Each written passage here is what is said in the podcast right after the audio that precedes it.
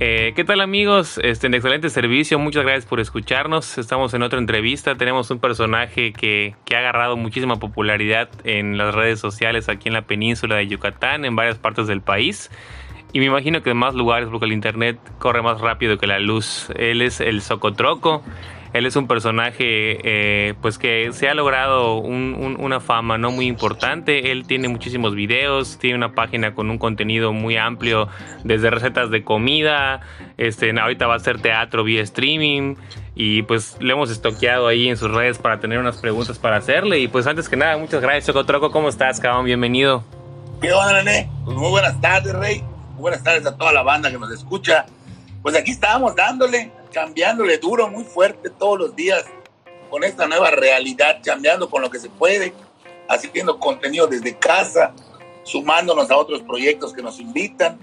Pues ahí estamos dándole, ¿no? Muy contento, yo no me, yo no me la creo, todos los días me pellizco en la mañana, eh, eh, el, que pase la gente, ¿qué onda, toco? Y te saluden en la calle y vayas a comprar algo y te saluden, digo, es, es increíble esa sensación, es muy bonita y pues ahí estamos dándole ahí para entretener un rato a la banda. Bien allá, papá. Oye, ¿y cuál es tu nombre, amigo, tu edad? ¿Dónde naciste?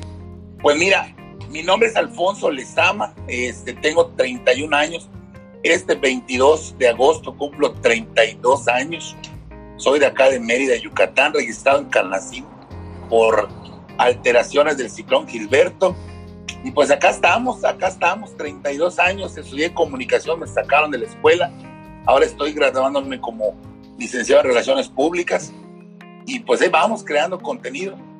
Perfecto, entonces eres yucateco, yucateco meridano, 32 años casi. Soy meridano, yucateco, registrado en Canacín. Bien allá. Este, siempre te han dicho Socotroco, ¿de dónde viene el apodo? Pues mira, Socotroco viene porque yo soy muy malo con los nombres. Entonces, a todos les decía, ¿qué onda tú, Legas? ¿Qué onda tú, Sorimbo? Y pues de repente se me vino a la cabeza el, nombre del Socotroco. Y le decía, ¿qué onda tú, Socotroco? ¿Qué onda tú, Socotroco? Y así se fue quedando hasta que pues me lo pusieron cuando ya creamos al personaje, decidimos ponerle el nombre del Socotroco, yo sin tener conciencia de qué realmente era y hoy por hoy eh, mis diferentes amigos me han dicho que significa el pedazo grande de algo, imagínate. Correcto. Oye, amigo, y este, pues tú cómo, cómo, o sea, ¿dónde creciste? ¿En algún barrio de la ciudad? ¿En Canacín? ¿Dónde fue que te desarrollaste así como? No, mira, yo, yo eh, crezco en el fraccionamiento Mulsay, aquí por Juan Pablo, en el poniente de la ciudad de Mérida, pero mis papás vienen de una colonia antigua que se llama La Miraflores, en la parte oriente. Entonces tengo esas dos, esas dos partes, ¿no? De ser un fraccionamiento nuevo relativamente y de venir de una colonia muy antigua. Entonces, pues sí soy muy barrio. Este, yo sé que es, pues que en la noche salgas a, a fumar el tabaquito ahí con la banda, ¿no? En la esquina, de repente voy a cubilete o barajas en la esquina o echar tu chescolín con tus charritos ese tipo de cosas, pues son experiencias que uno va creciendo. Pero pues sí, soy acá del Frac Mulsai, padre. Bien allá, papá. ¿Y, ¿Y hace cuánto que te dedicas a esto de los videos? ¿Cómo te nació ese gusto por comunicar? Digo, porque esa madre, pues tú dices, no soy actor ni nada, pero puta, te sale súper bien, o sea, nos encanta cómo pues haces Gracias, la verdad es que más que el gusto fue la necesidad. Yo dejo de trabajar en el gobierno porque pues, me sacan y cae cambio de gobierno me dio collarín. Y Fercho, yo, yo conozco a Fercho y a Sitch que vienen del proyecto de Voxtuberos, los conozco desde hace 11 años. Y Fercho me invita a participar, a hacer videos. Yo no quería, ya me había invitado antes, pero yo me rehusaba, pues por no saber cómo iba a reaccionar la gente, ¿no? Ese, pues ese miedito profundo que te da el chinga y si no caigo bien y, y si me veo sobreactuado, porque nunca me ha gustado ser, siempre me ha gustado ser natural y poner mis condiciones en el sentido de, de que no se vea burdo, ¿no? Una cosa es que seamos graciosos, que tengamos empatía con la gente y otra cosa es ya caer en, en, en, en, ser burdo, no en ser el bufón, que es lo que yo no buscaba. Yo buscaba entretener con sentido y con contenido y creo que lo hemos logrado. Entonces yo empiezo con ellos, empiezo en Boxtuberos, son mis amigos, mis maestros a los que les debo la primera oportunidad y el que pues me hayan descubierto. y empiezo a grabar primero Ponchito el Chambeador, luego hicimos un tutorial de comida, eh, después hicimos el programa de la chaqueta que hice junto con Fercho, y ahí es cuando la gente me empieza a conocer, me empieza a mandar mensajes, me saturan mi página personal, y pues es cuando ya empiezas a salir a la calle y te saludan y así. Y creo la página del Soco y decido empezar a hacer mis contenidos, ¿no? Porque la gente me decía, oye, haz un video solo y así. Y pues bueno, me independizo del proyecto de Voxtuberos, que seguimos siendo amigos y hacemos colaboraciones con mucho gusto, pero ya yo hago mi proyecto independiente, que es el Socotroco. Esa es la historia de cómo comenzamos. Correcto, entonces fue así como que sin querer queriendo, ¿no? Como dice el chavo. Sí, fue sin querer queriendo, pero yo una vez que lo descubrí y que pues me di cuenta también que podía yo vivir de hacer algo que me gustaba hacer, pues bueno, lo decidí hacer como un proyecto, como un proyecto de vida y pues nos está yendo muy bien, gracias a Dios, con mucho trabajo, con mucho cuidado, con mucha disciplina, con mucha organización, pero pues ahí vamos poco a poco. Correcto. Pues qué bien, digo yo, de una manera, pues igual como mucha gente, este, pues te ve y dice, no, pues cómo, cuál, es la fórmula, no la receta, no, porque muchos andan ahí queriendo, pretendiendo, pero pocos son los que realmente gustan, como tú dices, sin, sin caer en el bufonismo. Y creo que es algo que tiene que ver mucho con tu personalidad natural, ¿no? Con tu carácter.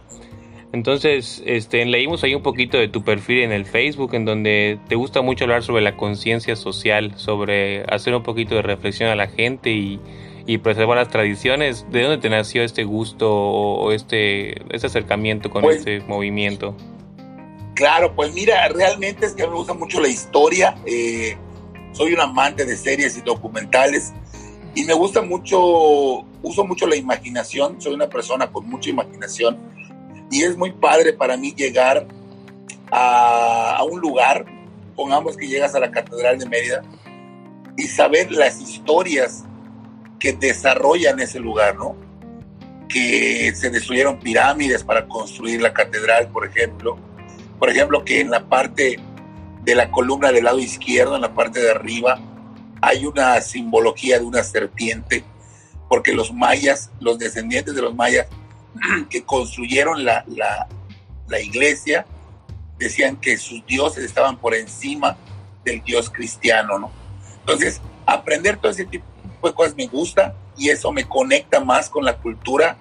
Es increíble, es impresionante tanta historia, tanta cultura, tantas sensaciones que tenemos por descubrir y, eso es lo que me apasiona, ¿no? Y fue parte de, de querer mostrarlo, como bien dices, con un estilo diferente, porque pues yo no soy actor, yo no soy actuación, simplemente trabajo muy duro, trabajo todos los días y voy escribiendo, voy creando circunstancias, situaciones, las voy grabando y eso entra dentro del gusto de la gente porque no soy forzado.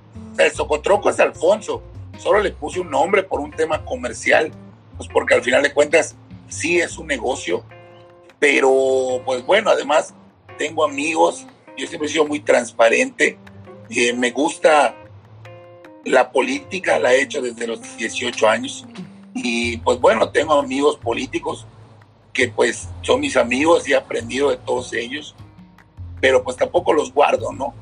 Y todas esas experiencias que he tenido desde chavito, me han llegado a hacer entender que hace mucha falta la conciencia social y la educación cívica. Y yo sí soy una persona muy creyente de que hay que inyectar cosas positivas para poder hacer un cambio general, ¿no? Sobre todo en este ámbito social y siempre tener la mano extendida para ayudar eh, en lo que puedas también, ¿no? Pero siempre tener la intención de sumar y no de restar. Correcto. Muchas gracias, Soco. Pues sí, es muy cierto, ¿no? Todo lo que dices este, conecta mucho con mi ideología también. Estar siempre sumando, agregándole contenido, valor a las vidas que, que están cerca de las nuestras y sean unas 25, sean 50 mil, 100 mil, 200 mil, no, no hay un límite, ¿no? Entonces, ¿tú cómo te fuiste tomando todo esto de... cuando cuando dijiste, no manches, esto ya va en serio? Esto ya es un proyecto que tengo que meterle ya más empuje? ¿Fue porque de plano no tenías chamba o simplemente fue así como un, pues, o sea, como que, ¿cómo, cómo decidiste ya darle la seriedad al Soco para que se vuelva una empresa, por así decirlo, un negocio? Pues mira, yo lo pensé desde el día uno porque yo ya, yo ya había visto el crecimiento de, de Voxtuberos, yo había visto el crecimiento de mis amigos, yo sabía que ellos tenían mucho talento, pero pues el que con lobos anda ya aprende. Eh, observé muchas veces, pregunté, me quité muchas dudas y desde el día uno que decidí hacer el primer video, decidí llevar esto a lo más grande, hasta donde podamos llegar, hasta crear conciencia.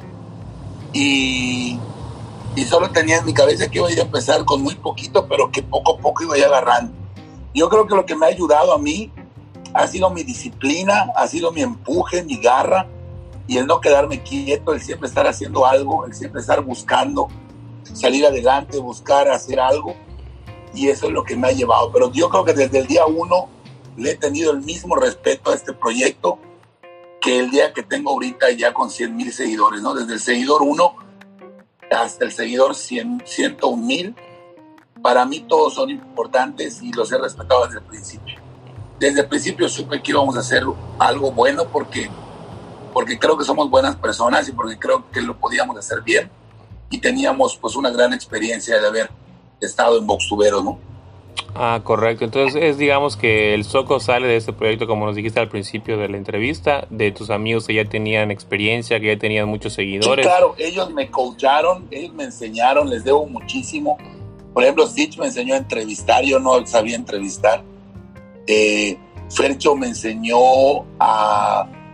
Lo que pasa es que como yo vengo de un programa en el cual teníamos que hacerlo los, los miércoles y los viernes, pues bueno, eso es una disciplina de que pase, ahí aprendí, güey, que pase lo que pase, tú tienes que hacer tu programa.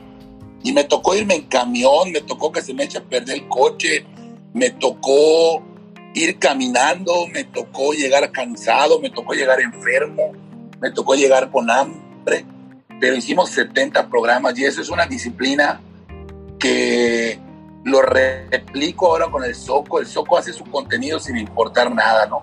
Y eso es algo importante, tener esa disciplina y esa condición de trabajar muy fuerte. Yo creo que eso fue lo que me ha ayudado desde el día uno. Correcto, bueno, y también te has vuelto un embajador, ¿no? Yo creo que a nivel nacional de, la gente que pues está aquí, compartirá un video tuyo de Tabasco, alguien que vive aquí de Tabasco, de otras ciudades de la República. ¿Te has topado con gente de otros lugares que te saluda, de Monterrey, de, del DF? Sí, no, hombre. Eh, nos ve gente de todo México, nos ve gente de Estados Unidos, me mandan regalos de California, de Los Ángeles, de San Francisco. Tenemos seguidores en Canadá, incluso en, en, en Montreal, en Quebec nos, nos mandan saludos también. Tenemos amigos en Ámsterdam, Francia, Italia, Latinoamérica, Chile, Argentina, Colombia. Entonces sí nos manda gente de todo el mundo y de toda la República, Tabasco, Veracruz, Durango, Tijuana, Monterrey. De hecho, he hecho videos para mandar a Monterrey, a Sonora. Eh, la verdad que nos ven en todo el mundo y yo soy muy feliz por eso, porque es bonito el que tú le puedas dar un momento de felicidad a una persona y además puedas hacerlo orgullosamente siendo donde eres. Yo creo que eso es lo más bonito para mí. Qué bien. ¿Y qué es lo que más te da orgullo de ser yucateco? Todo. Yo creo que es un conjunto de muchas cosas. El yucateco es comelón, es chismoso, es, es entretenido, es muy emocional, es muy sentimental, es muy tradicionalista. El yucateco es muy solidario. ¿No? El yucateco siempre tienes la amistad con el vecino, haces amistad con el panadero, con el de la tienda, nos gusta el chisme, salir a cotorreo, salir el chisme, yo creo que todo. Tenemos cultura, tenemos historia, tenemos muchas cosas por las cuales sentirnos muy orgullosos. Correcto. Fíjate que algo que se comparte mucho en las redes sociales eh, y que pues yo siente, siempre veo que hay como que un, un, antagonismo, ¿no? De dos posturas. Una es de que Yucatán, o Mérida más bien, hoy está creciendo muchísimo a nivel bienes raíces, hay un boom inmobiliario muy cañón que se detuvo un poco con la cuarentena, pero que pues ahí sigue, ¿no? Este, en compra y venta de casas, gente que viene de otras ciudades. Y pues yo veo que tengo amigos, algunos en, en el Facebook, que publican que están enojados, que no les gusta que, que, haya gente que esté viniendo, que se regresen, que porque si son de otro lugar. Y ya sabes, ¿no? La, la clásica postura que, que pues algunas veces causa un poco de revuelo. Eh, y otros que pues lo ven como una apertura chida para que la cultura se siga mezclando, para que sigan saliendo historias. ¿Tú cómo ves este, este crecimiento exponencial de Mérida al, ser un lugar que está llegando muchísima banda de todo el mundo y de todos los estados de la República a vivir? Claro, pues mira, yo lo comenté, de hecho tuvimos un programa en la chaqueta precisamente de eso. Eh, el yucateco es xenofóbico, o sea, el yucateco es muy buena persona hasta que sabe que te vas a quedar a vivir, ya no le gusta mucho, ¿no? Somos muy, somos muy cuidadores de nuestras tradiciones. Mira, yo lo veo como un efecto positivo en algunas partes y negativo en otros. Eh, si hablamos en una rama de infraestructura, eh, el crecimiento tan avanzado nos va a llevar a una decadencia en los servicios primarios como agua potable, electrificación y eso, porque no estamos preparados para un crecimiento tan grande, ¿no? Y ahí es chamba de los ayuntamientos y de las mafias de los ayuntamientos. Por otra parte, el que lleguen estas personas crea una economía, crea un desarrollo económico a nivel medio, social. ¿Por qué? Porque hay más jardines que podar, hay más piscinas que lavar, hay más comida que vender, hay más servicios que podemos brindar a estas personas que vienen con una economía muy diferente a la de nosotros. No es que seamos sus sirvientes, sino que desarrollan más economía, que obviamente aquí la complejidad se da porque ellos tienen que aprender a adaptarse a nuestras formas porque gracias a nuestras formas, no tanto a nuestro gobierno, no tanto a nuestros representantes de la seguridad, si Yucatán, si Mérida es seguro, es porque los meridanos tenemos una forma y unos estilos de vida muy particulares que garantizan esa seguridad. Entonces, la gente exterior que venga tiene que saber acoplarse, ¿no? Para que pueda seguir habiendo esa seguridad.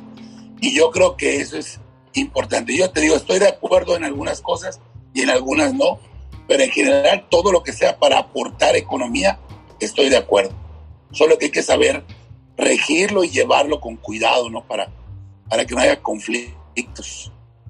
Correcto, sí, realmente hay, opiniones muy divididas.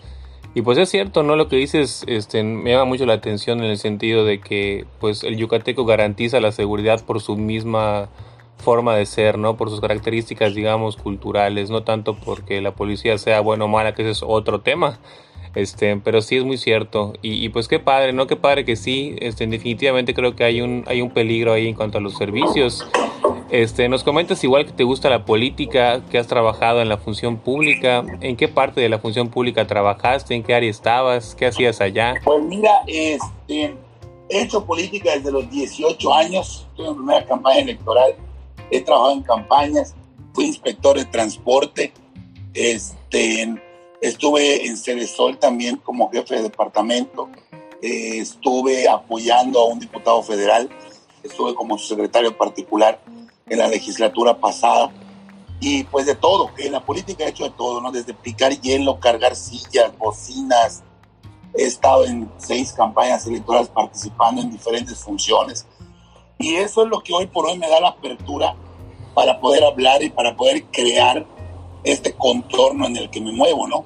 Yo siempre he sido transparente, incluso hace poco ahí me guerrió la banda porque eh, un amigo compró unos boletos para regalar para la función del mañana, sábado, y pues yo lo compartí porque pues es mi amigo y, pues, nos compró 100 boletos para regalarle a la gente, ¿no? Y yo lo vi, lo compartí en mi página y me cayeron los haters. No, que ya te vendiste, puta, que, que, que te están comprando, que no mames. Y digo, a ver, son dos cosas muy diferentes. yo hoy por hoy soy una figura pública, ok, y por ser figura pública no puedo tener un amigo que esté en la política. Si era mi amigo muchos años antes de que yo empiece a hacer contenido, ¿no? Claro. yo no, yo no estoy ningún partido político, sino que es un amigo que me compró boletos para una obra en la que yo iba a estar y lo compartí en mi página porque, pues, porque es lo correcto, ¿no? Ya, ya sin tanta sin tanto tema político, por pura cortesía, coño, si te está comprando 100 boletos, cabrón, ¿no? Claro. No te está comprando tu, tu, tu postura, no te está comprando tu, tu gusto político, simplemente pues, él quiere comprarlo, que, ¿cuál es el problema? Entonces es complicado, pero yo siempre he sido transparente, este, nunca voy a negar a mis amigos, mucho, mucho menos a mi pasado, ¿no? Creo que no soy no soy el típico culerín, ¿no? Que, ah, puta, porque están jodidos, nos guardamos. No, güey, yo tengo mis, tengo muy bien cimentadas mis pasiones, tengo muy bien cimentadas mis posturas sociales y eso yo creo que también me hace ser el soco. Entonces, pues sí me gusta la política, me ha gustado desde toda la vida, pues me gusta la historia. Entonces, y tampoco lo voy a dejar, pero aparte de eso creo contenido entretenido. Entonces yo creo que son dos cosas muy diferentes. Eh, que cuando hago el soco guardo eh, mis gustos, mis, gustos políticos, porque esto está abierto a cualquiera, ¿no? Sin importar el partido. Todo sea por aportar, todo sea por sumar y nada por restar. Claro, no, y realmente, este, pues el, tema de la política, fíjate que yo he visto a muchos comediantes. Yo también he tenido oportunidad de hacer teatro regional en algunas ocasiones. Unos, un año más o menos estuve en una compañía de teatro y fue lo que me dio de comer.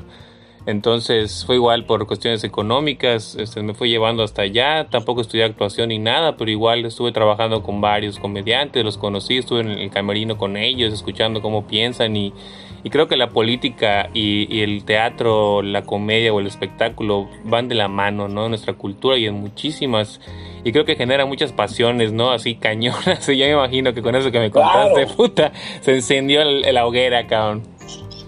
¿Cómo? Con eso que me contaste de, la, de, tu amigo que, que, compró boletos, pues habrá encendido la hoguera, que fue algo partidista, o ya imagino la banda de aquí. realmente es que, pues mira, si nos vamos ahora sí que a la historia, recuerda que el teatro regional yucateco viene de las carpas que venía de la política. ¿Por qué?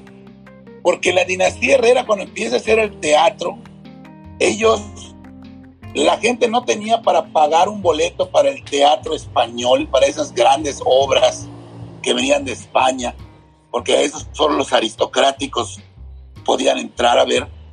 Entonces, estos comediantes hacían parodias de esas grandes obras y lo hacían en carpas y cobraban una cantidad mucho más reducida para que la gente del pueblo pueda entrar a divertirse. Y se burlaban de una manera política. Lo que pasa es que ahora que estamos en una generación de cristal, pues hasta todo les duele, ¿no? Pero realmente e históricamente no es así. Yo soy muy frentero y muy transparente, porque así es el Soco, porque así soy yo. Y aún así sigo haciendo mi contenido entretenido para la banda, pues porque soy muy realista, ¿no? Entonces la política ha rodeado la comedia mexicana toda la vida. Es nuestra forma de burlarnos de los gobernantes, de los presidentes, ¿no? Pero ahora, habiendo tantos partidos, tantas diferencias, tantos chapulines, un día ves a uno rojo y al día siguiente lo ves verde, y al día siguiente lo ves azul, y al día siguiente lo ves del nombre de la Virgen, entonces no lo sabes. Y por eso se ofende. Antes todos eran un solo partido y jodías al partido y nadie se molestaba, ¿no? Entonces, la comedia siempre ha estado conectada en la sátira mexicana. Hoy por hoy es diferente y hacemos otro tipo de contenidos. Pero tampoco nos confundamos, es parte, es parte de lo que hacemos. Yo no meto contenido político, te voy a decir por qué porque soy muy fan de Chespirito y en una entrevista Chespirito decía, la política es algo muy pasajero, prefiero hacer contenidos generales que puedan divertir a gente local y a gente extranjera.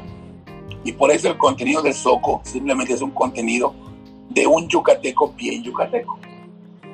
Por eso no meto temas políticos en los contenidos que yo hago. Claro, o sea, tú... sí, sí, sí. Es que eso siempre ha estado ligado. Sí, totalmente, totalmente. Y más como dices aquí en Yucatán, que pues, eh, como tú bien dices, ese dato histórico de las, del, teatro regional, cómo nace de la dinastía Herrera y todo. Precisamente ahora tú pues has incursionado en este, en este arte del teatro histriónico, tú vas a estar en una obra vía streaming, cómo te invitaron al proyecto, cómo se dio todo esto, cómo se está cocinando, cuéntanos un poquito de eso si tienes chance amigo. Pues mira, realmente eh, ha sido una bendición para mí y un gusto muy grande. igual me han criticado mucho por eso. Oye, te están colgando de tu fama, se están colgando de esto. Bueno, yo voy a hacer la obra con los cerecos por la simple y sencilla razón de que me invitaron. Si me hubiese invitado Tila, si me hubiese invitado el chino, si me hubiese invitado Nani, si me hubiese invitado Ruperta, también lo haría, porque yo quiero sumar. Simplemente que, aparte de todo eso y del gusto de trabajar, la dinastía Herrera es la dinastía Herrera. Y Cerejo y Nojoch, les guste o no, son unos íconos de la comedia regional yucateca. Son descendientes de gente que nos hizo pasar grandes momentos en la historia meridana yucateca. Y si es para mí un orgullo, ¿no? Es personajes con esa trayectoria y esa carrera vean a un muchacho de 32 años y digan, queremos hacerlo contigo, vamos a hacerlo, es la idea. Estoy muy contento porque además he descubierto a dos grandes amigos.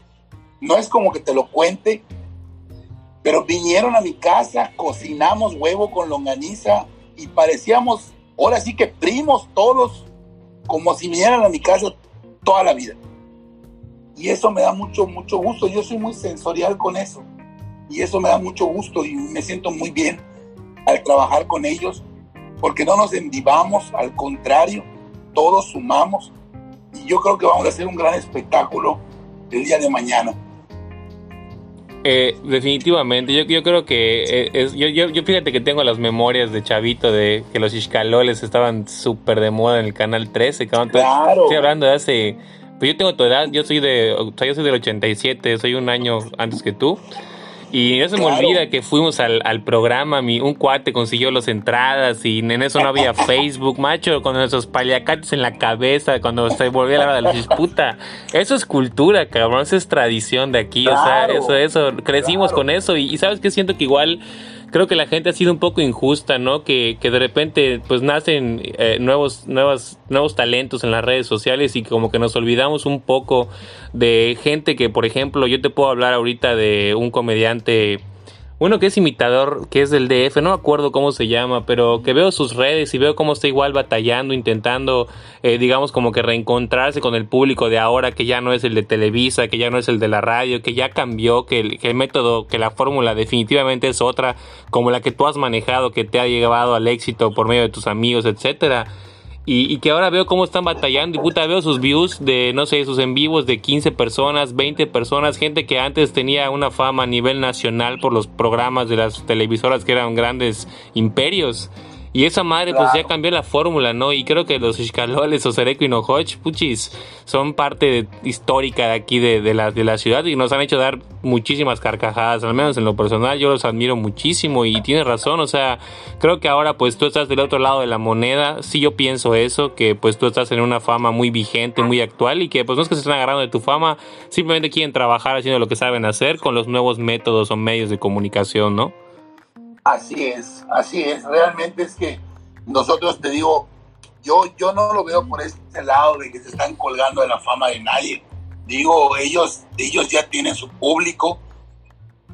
Simplemente, y también es, es muy válido por el cariño que la gente me tiene. Ayer eh, incluso me contestaba de un mensaje, un amigo me dice, coño, eh, es que ya no te voy a seguir porque veo que estás trabajando con el PRI, con los cerecos y no me caen bien.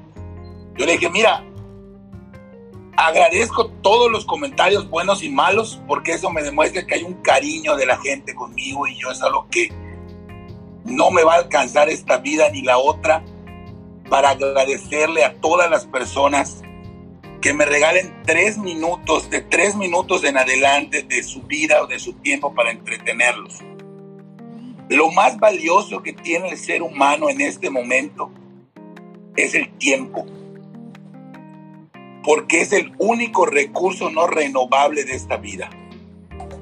No podemos ir a la tienda a comprar tiempo. Entonces, que una persona te regale su tiempo de agotamiento para que tú lo entretengas, eso se valora y es importante. Por eso, los 101 seguidores de Sobotroco son muy importantes. Pero no puedo sacar con su gusto a 101 seguidores. ¿Ya?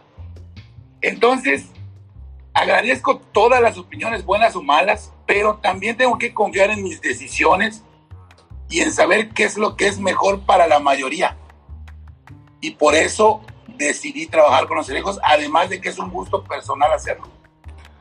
Qué padre, ¿no? Definitivamente que te va a dar una experiencia nueva, ¿no? Y te va a dar a lo mejor otra nueva rama para el Soco, para que lo veamos también, porque el teatro pues también tiene su público, hay gente que, paga un boleto vía streaming o cuando ya todo esté bien, si Dios quiere, en un teatro físico. Y la verdad es que... La verdad a mí me da mucho miedo. Yo también, otra de las condiciones es que yo no doy shows. O sea, me han dicho, oye, ¿cuánto me cumpleaños? Pues yo no doy shows, yo creo contenido, ¿no? Este, mi lado con mucho cariño, pero si ya entrar a teatro ah, me cuesta un poco. No creo que vean al Socotroco muy pronto haciendo teatro, la verdad. Quiero seguir haciendo contenido, sumándome con el contenido de ellos, obviamente. Claro. Además de que la vía Screaming llegó para quedarse y sí se va a quedar un buen rato, creo. Sí, sí, sí. Y lo que van a hacer en sí con los Erecos, amigo, ¿es, es una obra de teatro? ¿Es una puesta en escena en vivo? ¿O van a grabar un contenido especial? es, es como un, Lo que vamos a hacer es como una obra de teatro eh, en el cual vamos a, vamos a salir en conjunto y también vamos a salir con monólogos personales. Va a ser un show es un show, o sea, no es una obra que cuenta una historia, más bien es un show en el cual vamos a hacer diferentes sketches y hablar de diferentes temas eh, acerca de los gordos, acerca de cómo vive un gordo y las experiencias de una persona gorda. Por eso se llama 600 kilos de humor. Y es, es más bien eso, ¿no? Es entretenerse con diferentes sketches y situaciones que van a conformar este show. Qué bien, entonces, pues ahí estaremos. ¿Cuándo es la, fecha, amigo? El primero de agosto. Mañana. Va a ser en un grupo privado, así es, todavía quedan boletos. No sé cuándo vaya a salir esta entrevista, pero todavía quedan boletos, así que hay chance. Pues la puedo, le, puedo meter. Le puedo meter galleta para que salga. A ver, dime, dime, dime. claro, con gusto. Ahí estamos, con mucho gusto, claro que sí. Qué bien, amigo. Pues entonces, este, muchas gracias, cabrón. Digo, estamos más o menos ya por cerca del final. No te desesperes, ya me lo terminamos. Te agradezco mucho lo que nos estás compartiendo, cabrón. Este, te imagino que estás apurado ahorita con el pendiente del show de mañana y con varias cosas, pero pues ya, ya estamos entrando a la, a la parte final de la entrevista. No, no, este, no, aquí, aquí estoy ahí para servir a la banda siempre, lo sabes. Perfecto. ¿Y qué, te iba a preguntar eso, no? Este, fíjate que me, comentaste ahorita que pues la gente te comenta y pues la gente es, es, muy, como decimos, ¿no? Tras una computadora todos tienen los huevos de un águila, ¿no? Y te pueden decir mil cosas atrás de la, de la computadora, del celular. Y pues, como tú bien dices, gente que te sigue, gente que le importas, gente que te da su tiempo. ¿Cómo tomas tú esto, amigo? O sea, ¿qué tanto te ha llegado a afectar o a, ayudar el hecho de que alguien te dé un comentario que te hiere o, simplemente, o sea, ¿qué opinas del hate, que es algo que igual llegó para quedarse con, con la vida pública en pues redes? realmente es que es muy difícil que algún comentario me hiera porque pues yo analizo cada comentario, como puedes ver, yo soy el que ve mis redes sociales. Este, es muy difícil que un comentario me hiera o me lastime, pues porque he vivido muchas cosas. No soy gordo de ayer, he sido gordo toda mi vida. He aprendido a vivir con la crítica, he aprendido a vivir con la burla, he aprendido a vivir con la discrepancia de las personas, eh, porque a uno les caes bien, a otro les caes mal. Pero bueno, eso es algo que tienes que aprender a vivir con eso. Simplemente hago lo que creo que es mejor porque no tengo la verdad absoluta de nada. Hago lo que mi corazón me dicta y lo que mi mente me ayuda a aportar. Y cuando hay comentarios negativos trato de no darles importancia si no son necesarios. Pero créeme que he aprendido mucho de los comentarios con opinión, que no es que sean negativos, pero sí no es lo que estás acostumbrado a escuchar, ¿no? Y de la gente que comenta, pues mira, yo siempre he dicho y lo voy a seguir diciendo, que hay que ser responsable con lo que creamos y con lo que consumimos en redes sociales. Y eso es muy sencillo, si a ti no te gusta o no te parece mi contenido, pues solo dale para arriba y ve otra página, que no pase nada. No te, no te, no, no lastimes a tu vista viendo un gordo comer. Hay muchas otras cosas que puedes ver. No te enganches conmigo. Ya sabes. sí, claro. Yo creo que es lo único y hacer contenido para todos y siempre ser feliz. Buscar la felicidad todos los días. Eh, en estos momentos tan difíciles con, con la pandemia, en el que todos los días te recuerdan que está muy cabrón y que es muy triste, hay que buscar la felicidad, hay que aprender a abrazar a la gente que tenemos cerca, a decirle a nuestros seres queridos que los queremos, que los amamos, que los extrañamos, pero que pronto va a pasar y que los vamos a abrazar y a querer como toda la vida los hemos querido. Y yo cada día escucho la enfermedad de gente más cercana y es doloroso, pero eso me, me incita a hacer mejor mi contenido y más entretenido, pues para que podamos desconectar un poco a la gente de, de esta muy mala situación en la que estamos, ¿no? Y te puedo contar mil y una historias de cosas positivas que me han pasado y que me inyectan gasolina para seguir haciendo lo que hacemos con el cariño y, y, y, la pasión con la que lo hago. Entonces, pues es eso, yo así trato los comentarios buenos y malos. Qué bien, Soco. Sí, realmente, este, yo, yo, yo igual, fíjate que este, agradezco a personas como tú que nos hacen reír, cabrón, que nos hacen sacar un poco el, el, coco de, de, todo lo que nos afecta, de todas las tragedias y los datos y las cifras y bueno, lo que ya todos hemos escuchado mil veces, ¿no? Y este proyecto nace a raíz de la cuarentena. Yo siempre he tenido esa curiosidad por comunicar, por conocer gente con historias interesantes que puedan aportar algo. Por eso es que te, abordé para la entrevista. Y sí, sí es cierto, ¿no? Definitivamente uno decide qué importancia darle a las cosas. Si te enfocas en los pedos, en lo malo, en las tragedias, pues ahí va a estar tu cabeza dándole vueltas a eso y de ahí no te vas a salir. Pero si lo tomas como un crecimiento, tú en tu caso como una nueva personalidad de las redes sociales que pues tiene gente que lo, que lo va guiando de alguna manera con lo bueno y con lo malo, no son como tu, tu mapa, como tu ruta por así decirlo y, tú no, no te clavas, ¿no? Este, me comentabas que has sido este, una persona con sobrepeso toda tu vida. Este, yo sé que muchas personas, eh, conocidos, gente que tengo cerca, mi papá falleció por un infarto, este, por, por, por tener un sobrepeso muy, muy, muy, muy alto igual durante toda su vida. Mi hermana estuvo en un tiempo en esto, ya bajó de peso. Este, ¿Algún consejo a la gente así, amigo? Este, ¿Algún tip, alguna recomendación sobre su autoestima? México tiene un alto índice de obesidad. ¿Qué opinas de este tema? Pues mira, eh, yo lo que hice para bajar de peso fue retar a un ex campeón mundial de los putazos. si no, no lo iba a lograr. No, la verdad es que eh, yo tengo una miniserie, se llama Pelea de Peso, y la creé eh, pensando en precisamente eso que me estás comentando, ¿no? Porque todos me decían, oye, ¿y qué, qué, qué, qué le puedes decir a las personas con sobrepeso, ¿no? ¿Qué consejos darle?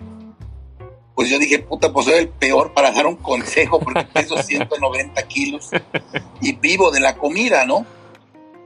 Entonces, eh, me di cuenta que los gordos bajan de peso por las razones equivocadas. El gordo que te dice, oh, estoy bajando de peso por salud, te está mintiendo, es un mentiroso. El gordo baja de peso porque no le viene la ropa, porque no le hace caso a la chava, porque la abandona el novio, porque no se siente parte de la sociedad, se siente diferente, porque se come sus problemas, porque al comer encuentra una salida alterna a los problemas emocionales que tiene, pero jamás, jamás, jamás bajan por salud. Empiezas a bajar por salud cuando ya ves cambios positivos en tu fisionomía. Empiezas a bajar por salud cuando la gente te dice, oye, qué bien te ves, mira cuántos kilos ya perdiste, cómo se ve en tu cara, cómo se ve el cambio. Entonces yo lo que puedo decir es que cada quien tiene un fondo, no todos tienen que tocar ese fondo, pero cada quien es responsable de su físico. Yo hoy por hoy tengo 14 kilos menos, hago box, hago fisioterapia todos los días. Eh, sean felices, traten de ser felices, todos los días búsquenlo, inténtenlo hacer, no todos los días son buenos, pero puedes amar la comida como yo la amo, comerla, disfrutarla y también eh, tratar de hacer algo por, por ti, no por tu salud, por ti, ¿me entiendes? Claro. Porque la salud no baja de peso, tú bajas de peso. Entonces yo lo que les digo es que vean la miniserie que está muy gruesa y si se identifican conmigo, sé que van a hacer cambios estructurales en su vida porque yo los hice y te puedo contar muchas historias de motivación también. De hecho hay un capítulo en la miniserie, el tercero, que se llama Frustración, que me costó mucho trabajo hacerlo porque me regreso a la secundaria y sí fue muy, muy difícil, pero lo brincamos, todo salió bien.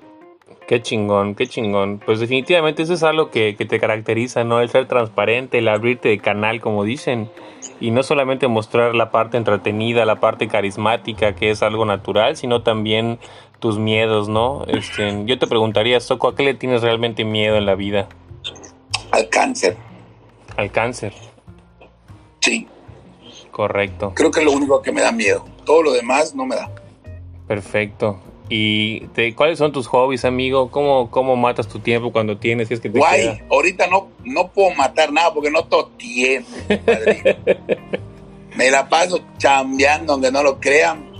Eh, ver series, ver documentales, eh, acostarme en mi hamaca por ratitos. Este, eso, eso realmente es que son mis hobbies, porque pues bueno, el tema del box y la fisioterapia no es un hobby, es una disciplina que yo me puse y llevamos ocho semanas haciendo. Qué bien, entonces cuando tienes chance nada más descansar un poquito, ver documentales, ver series. Sí. ¿Qué series te gustan? ¿Qué series te gusta ver? Pues mira, me gusta de todo un poco, pero las históricas me gustan más. Este, House of Cards es mi serie favorita. Songs of Anarchy, que era de unos motoristas, unos motociclistas, que igual me gusta mucho. Este, que Nightfall, que habla de los caballeros templarios, es una serie que me gusta. La ley de los audaces, Sweets, y así más o menos. Qué chido, no, pues muchas gracias. Estas ya son preguntas así random que, que tengo aquí una, una página donde agarro preguntas y pues me gusta así como que a los que entrevisto de repente como que hacerles preguntas así aleatorias, ¿no? Este, no, te suéltalo, suelta. ¿Tienes algún ídolo que, o persona que te inspira? Sí, claro, Cantinflas, Héctor era Cholo, siempre lo he dicho. Cantinflas y Cholo, ¿por qué? sí, ¿cómo? ¿Por qué ellos? O sea, ¿qué es lo que te, te atrae de ellos? Por su naturalidad, por su forma de hacer reír, por su versatilidad y por su inteligencia para salir adelante y llevar un personaje a lo más alto. Perfecto. Si pudieras ser otra persona por un día, ¿a quién elegirías? Eh, si pudiera ser otra persona por un día, ¿a quién elegiría? Eh, al Che Guevara. Che Guevara, correcto. El Che Guevara. Yo tengo un libro ahí gigante de una biografía desde que casi casi salió del vientre de su mamá hasta que lo mataron en Bolivia. Bien chingón del Che Guevara. Güey, yo tú también la historia del Che, el estudio de los 10 años de la Revolución Cubana y tuve la oportunidad de ir a Cuba hace dos años y es una cosa maravillosa. Qué interesante. Fíjate que, padre. Compartimos eso, amigo. Me gusta mucho la historia, no para hacerte la barba de la neta, y me gusta mucho la. En, en sí, Argentina, eh, García Márquez, que es uno de los autores que más me gusta leer también, tienen una amistad, o tuvo una amistad muy larga con Fidel Castro, y hay una vertiente ahí en la que se separan y todo, puta. Colombiano, claro. Un día hacemos una. Márquez, Neruda tuvo una gran amistad con el Che, chileno, Pablo Neruda Elenia Poniatowska tuvo mucha amistad igual con Fidel, sí. Totalmente. Bueno, el señor Mario Renato del periódico Por Esto, gran amigo de Fidel y de Raúl Castro, yucateco. Sí, sí, sí, no, definitivamente. Igual Yucatán tiene una, una unión con Cuba por... Es la hermana república, la hermana república de Cuba la trova también, ¿no? Por ahí hay mucha mezcla musical, las guayaberas, los sombreros, todo ese pedo igual, es una mezcla increíble de Cuba. Qué chido, qué chido, Soco. Pues una pregunta más, para ti, ¿qué es el éxito? Es el conjunto de vivir tus sueños sin elevarte del piso. El conjunto de vivir tus sueños sin elevarte del piso, correcto. Bueno, pues ya estamos llegando al final, amigo. Te agradezco muchísimo nuevamente. Eh, ¿Tú qué es lo primero en lo que te fijas de una persona?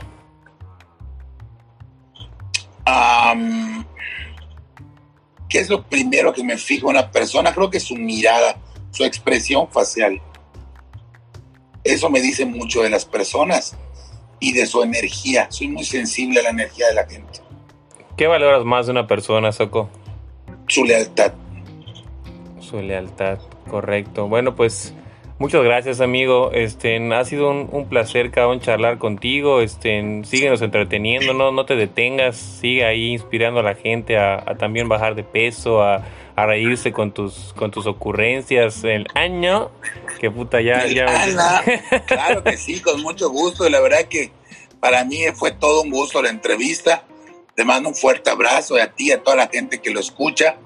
Y pues bueno, vamos a seguir ahí Soco para el rato.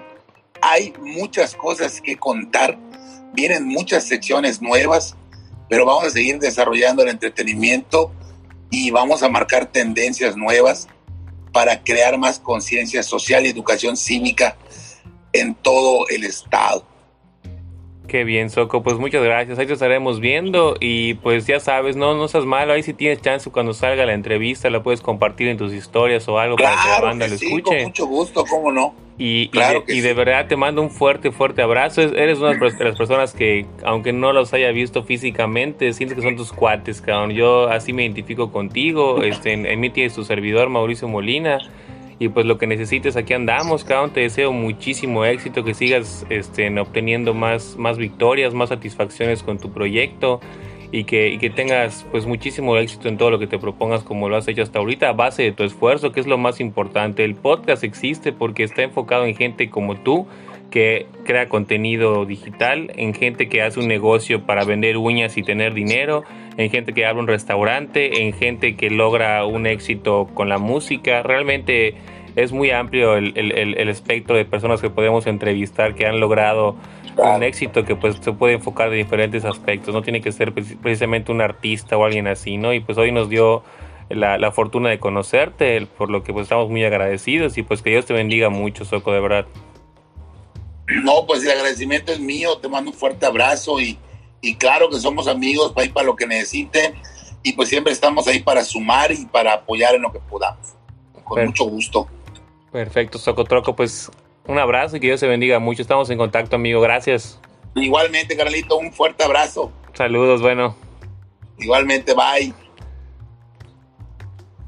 Bueno, pues él fue el, el Socotroco, es un personaje eh, muy divertido, ahí lo pueden checar este, en, las redes sociales, en Facebook, tiene muchísimos videos muy ocurrentes, él es un embajador de nuestra cultura yucateca, te enseña desde colgar una hamaca, hacer pollo pibil, cocinar, en fin, es una persona muy, muy histriónica, es muy, muy atractivo este, ver su contenido, se lo recomiendo bastante y pues hoy nos consiguió esa entrevista que espero que te haya servido de algo. Esto fue excelente servicio, hasta la próxima.